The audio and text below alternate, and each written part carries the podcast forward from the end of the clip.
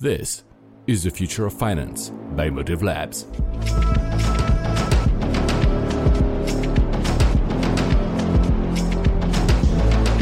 Hello, welcome to the future of finance, the Motive Labs podcast where we live and breathe the next generation of financial technology.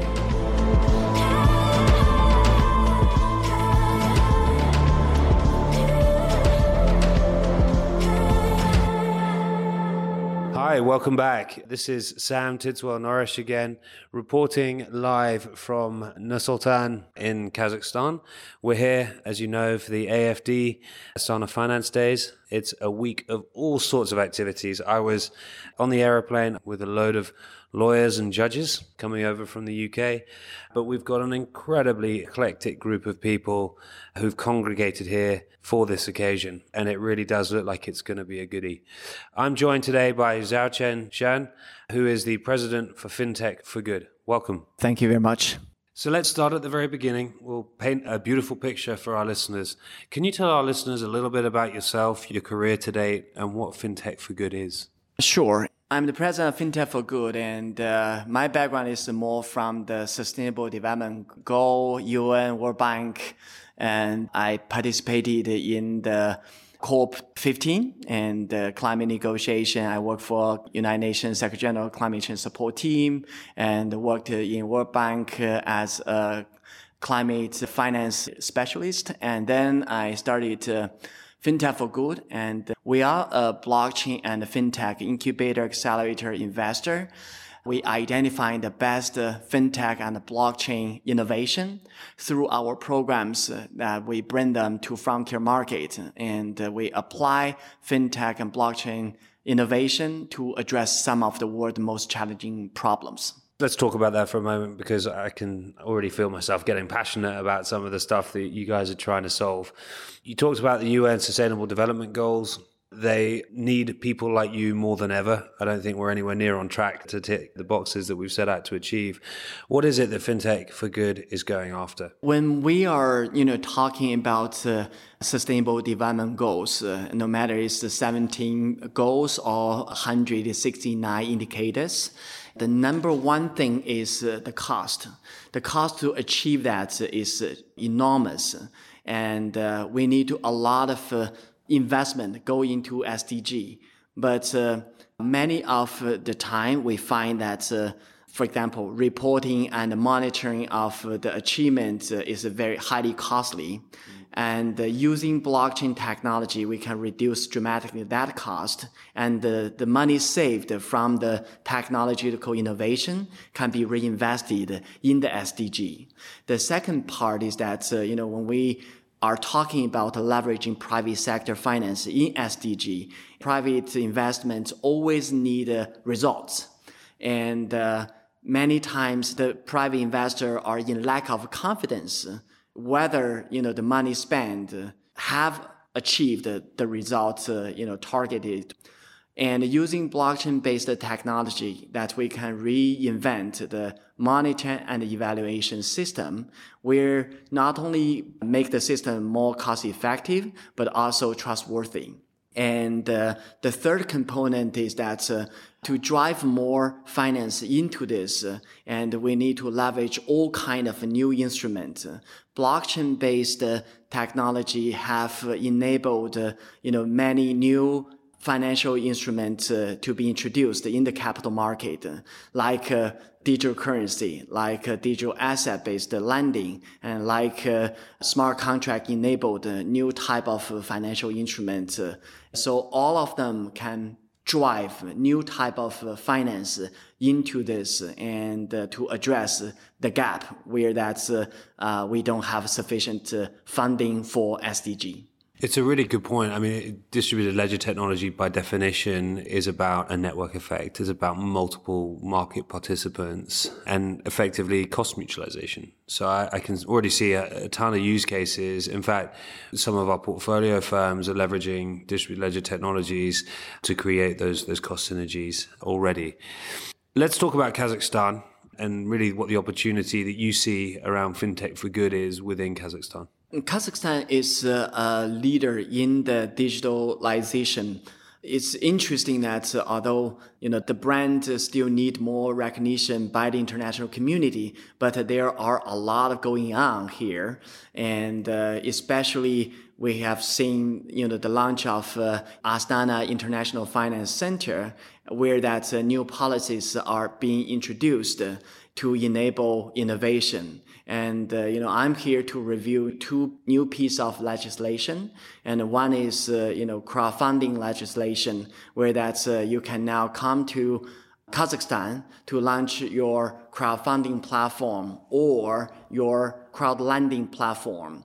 And I think that can just really provide opportunities for the business who you know really want to just bring that tested crowdfunding model in Kazakhstan.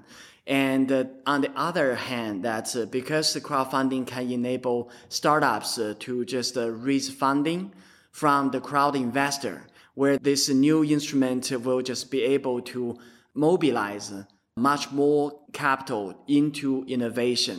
This is in one type of uh, legislation enabled uh, technology innovation. The second part is that uh, you can look into the sandbox, which was introduced uh, by AIFC just within two years. We already seen more than 100 company who enter into the sandbox. And uh, very recently, AFC is working with uh, GFIN to just, uh, you know, work not only on the sandbox in Kazakhstan, but also just uh, collaborate with other jurisdictions where that you can pilot in one jurisdiction, but also can just uh, comply with uh, other jurisdictions which are within GFIN. So I think that can provide a lot of new opportunities for any company who come to Kazakhstan, but also target to, enter into international market. And the third type of uh, activity or exciting work is that uh, around innovation. And, you know, we are sitting here in this beautiful building, which was used, uh, you know, during the expo. And uh, Kazakhstan provide, uh, you know, a lot of uh, resources uh, for innovators uh, to come to Astana. And you have office space, you have, you know, market instrument, you have enabling policy, and especially, you know, in the blockchain space where that's Kazakhstan already defined digital currency as e-currency and which has a legal status. And uh, many other jurisdictions don't have such, uh, you know, legislation. And within the sandbox, uh, we already seeing many digital currency company, digital asset company, digital exchange company, which are operating here. And when you come here, you will have an ecosystem which can enable you to just launch your pilot and also grow bigger and enter into international market from here, go international. Yeah. You mentioned at the start crowdfunding. I think we saw, if we think of crowdfunding in the same light as peer to peer, we saw an incredible early stage sort of catalyst movement in China of peer to peer lenders. Now, they did have to tighten that regulation, but I think we can learn from China's impressive momentum. They haven't overregulated to begin with. They've just allowed people to get going. And then when they need to trim the grass, they trim the grass and rein people back a bit. But that was a really interesting lesson, I think, that we could all learn. Don't overregulate, provide a landscape for innovation, get going, and then regulate where you need to along the way. Most of the guests on this podcast read our newsletter every week, so we thought you'd enjoy it too. It's called Brain Food. It comes out every Sunday morning and it's packed with all the things you need to know about financial services and technology. You can subscribe at motivepartners.com. FinTech for Good is, as you said, an accelerator, and you've had a number of pretty exciting companies come through it. Can you maybe name one or two of them and tell us what it was about them that you liked the most? Yeah, as our name suggests, that you know we are working on fintech uh, and uh, for good. So you know one of uh, the startup that uh, we incubated is called uh, ZOS, and which is a decentralized finance uh, innovation. They provide uh, digital asset-backed lending for unbanked and underbanked. And as anybody, you know, who are in the blockchain space, you probably are aware of uh, Facebook's uh, Libra.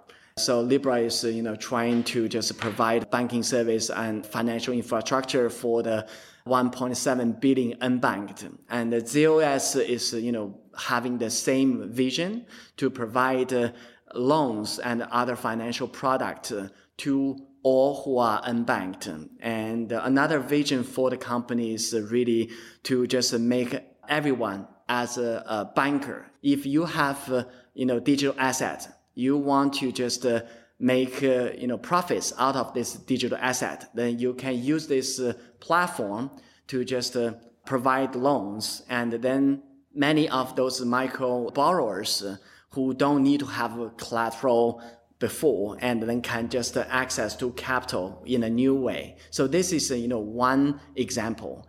And another very exciting startup that we incubated is called Twiba.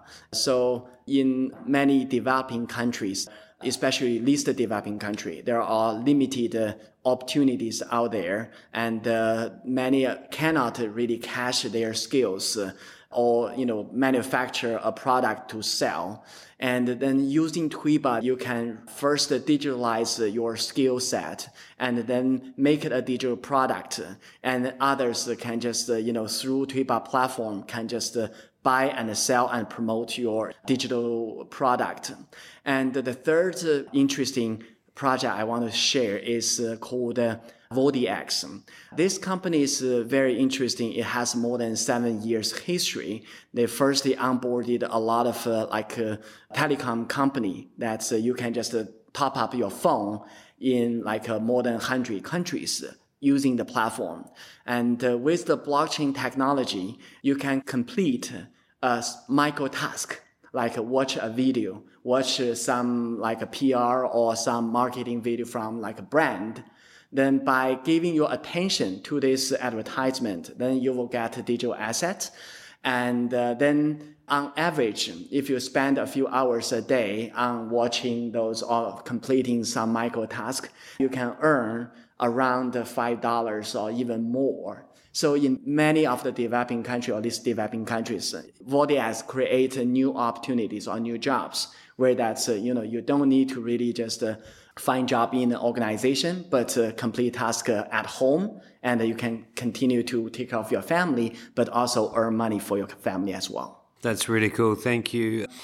You talked about new forms of access to capital, which got me going off momentarily in a daydream, mm-hmm. thinking about the platform that you've created and the opportunity that you would provide for impact investors. Do you have a network of impact investors that you partner with?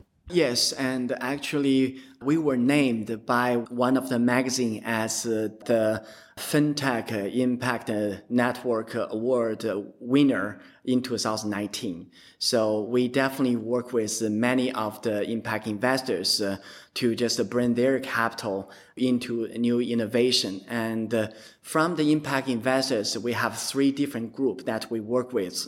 And one groups are traditional foundations. They provide grants to just, you know, serve as the seed money and to enable, you know, the for good type of projects.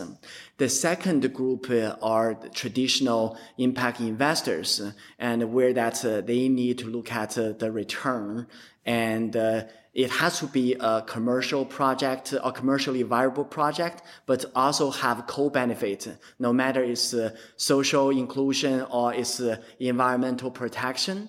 But uh, through this kind of uh, collaboration that we can bring the stage one type of uh, project after the seed and bring them to the impact investors and then to just help them to scale. The third type of uh, impact investor we work with uh, are those uh, digital asset owners or digital investors, where that uh, they make a great uh, return from investing in digital currency. And now that they are ready to do more good to enable socially good innovation. And in this, that's, there are two different track. One is that uh, using blockchain-based uh, system, then they can just uh, develop a new matrix, and uh, then they can capture better results and also report that back directly to their stakeholder in the distributed community. And the other group is that uh, then they can use um, the new type of uh, assets generated from trading coins and bring that uh, no matter as interest or as return as a shared common and use the shared common to just bring as a new type of capital for good type of projects. And perhaps you could tell me, and forgive me if, if this is something you do do, but do your investors, when they think about ROI, they're not just thinking about return on capital, they're thinking about why they get out of bed in the morning, it's for impact. Have you got any form of indices or scorecard methodology against the UN Sustainable Development Goals? Yeah, and uh, we have two different metrics that we look at. Uh, one matrix is uh, like a diamond uh, methodology that we look at, uh, you know, four different uh, aspect. One is the social return, one is the environmental return, and one is the commercial return, and the other is the long-term performance of the company. So then we use this four dimension to calculate to get a score. And uh, then the company which is above this score will just receive funding. If anyone which is you know below the score, they can't. And the other matrix that uh, we use is, uh, you know, really in the secure token offering space. And where that, uh, you know, we are working with a platform which just included smart contract into the matrix and where that's uh, you know we first looking at uh, this investment against the, UN SDG and under this 17 different uh, vertical and uh, then to just uh, look into each of the performance of the project and uh, then to launch the security token offering.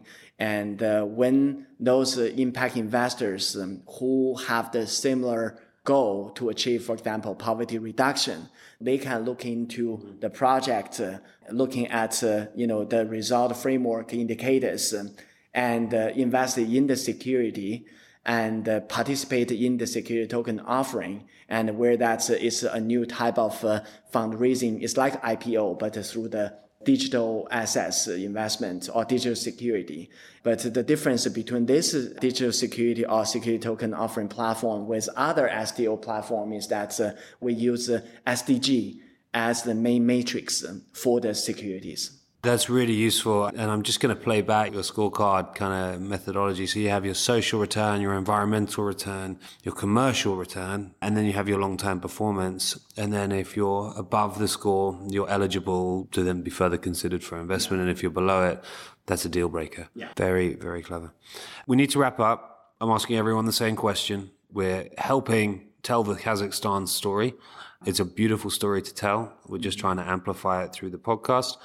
Can you tell our listeners one thing about Kazakhstan that you don't think that they would know? I think that one thing about Kazakhstan is really about their green strategy. You know, because Kazakhstan is an oil gas rich country, and people may think, uh, you know, Kazakhstan is not green enough, but actually, you know, green strategy is one of the key strategy for the country. And then they have already developed a number of uh, activities uh, to just implement uh, the climate change plan and the reported INDC and all that. And uh, you know, one early conversation we had with uh, you know uh, several new ministry who are working around this topic on how to use blockchain to just uh, reduce uh, carbon emission and support climate adaptation and mobilizing more finance into climate change finance. And I think those kind of new opportunities, uh, which probably are not known by all, and uh, we have early discussion with the government to just uh, host an event during the next United Nations General Assembly and where that during the climate innovation summit where that we can showcase Kazakhstan's blockchain for climate work and I think that will be very very exciting. Perfect. What a way to end. Thank you so much for your time. I'm looking forward to spending more time with you over the next couple of days. Thanks very much. Thank you very much. Thank you for your time and insights. And thank you very much for tuning in. I'm Sam. See you next time.